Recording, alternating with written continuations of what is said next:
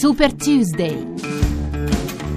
A 168 giorni dalle elezioni, tra i due probabili sfidanti per la Casa Bianca, Donald Trump e Hillary Clinton, è ormai testa a testa nei sondaggi, con il candidato repubblicano che ha addirittura superato l'ex First Lady, indebolita e logorata dal confronto sfiancante con il suo rivale democratico Bernie Sanders. Un saluto da Laura Pepe.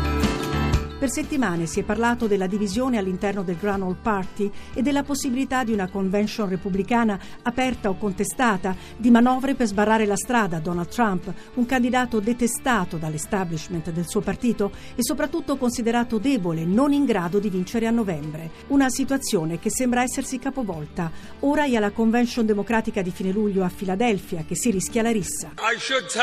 Dopo l'ennesima vittoria in Oregon martedì scorso e la sconfitta per un soffio in Kentucky, Bernie Sanders punta alla conquista della California il 7 giugno.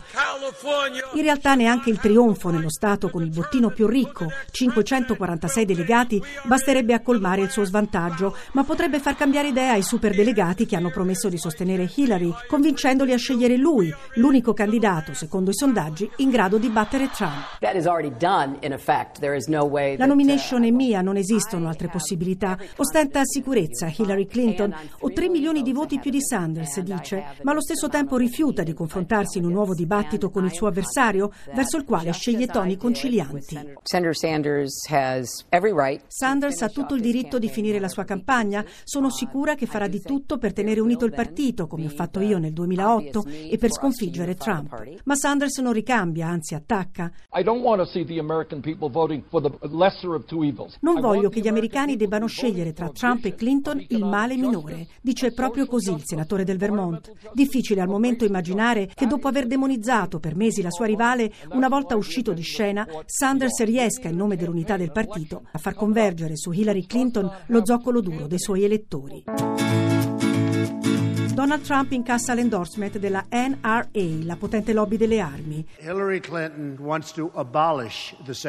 Hillary vuole abolire il secondo emendamento, lasciare gli americani indifesi. Non lo permetterò, dice Trump, che promette di eliminare le gun free zone, gli spazi pubblici in cui è vietato portare armi. Poi continua ad attaccare Bill Clinton, pubblicando un video su Instagram in cui si sentono le voci di due donne che accusano l'ex presidente di molestie sessuali. Sei elettori americani su 10 sono preoccupati per la mancanza di esperienza di Donald Trump il 40% giudica negativamente il fatto che sarebbe il primo presidente della storia che non ha fatto il servizio militare e non ha neppure mai avuto alcun incarico pubblico. Il miliardario newyorkese è invece considerato più capace di Hillary Clinton in campo economico e nei rapporti con Wall Street. Ma Trump e Clinton si contendono un primato, quello dell'impopolarità.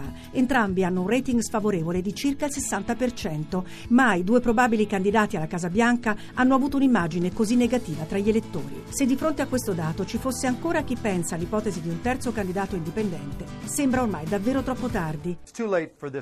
Come spiega Mark Cuban, il miliardario proprietario della squadra di basket NBA dei Dallas Mavericks, che era stato contattato dal gruppo di repubblicani contrari a Trump e che che ora si dice pronto a fare il vicepresidente. Di chi glielo chiederà? Hillary Clinton o Donald Trump?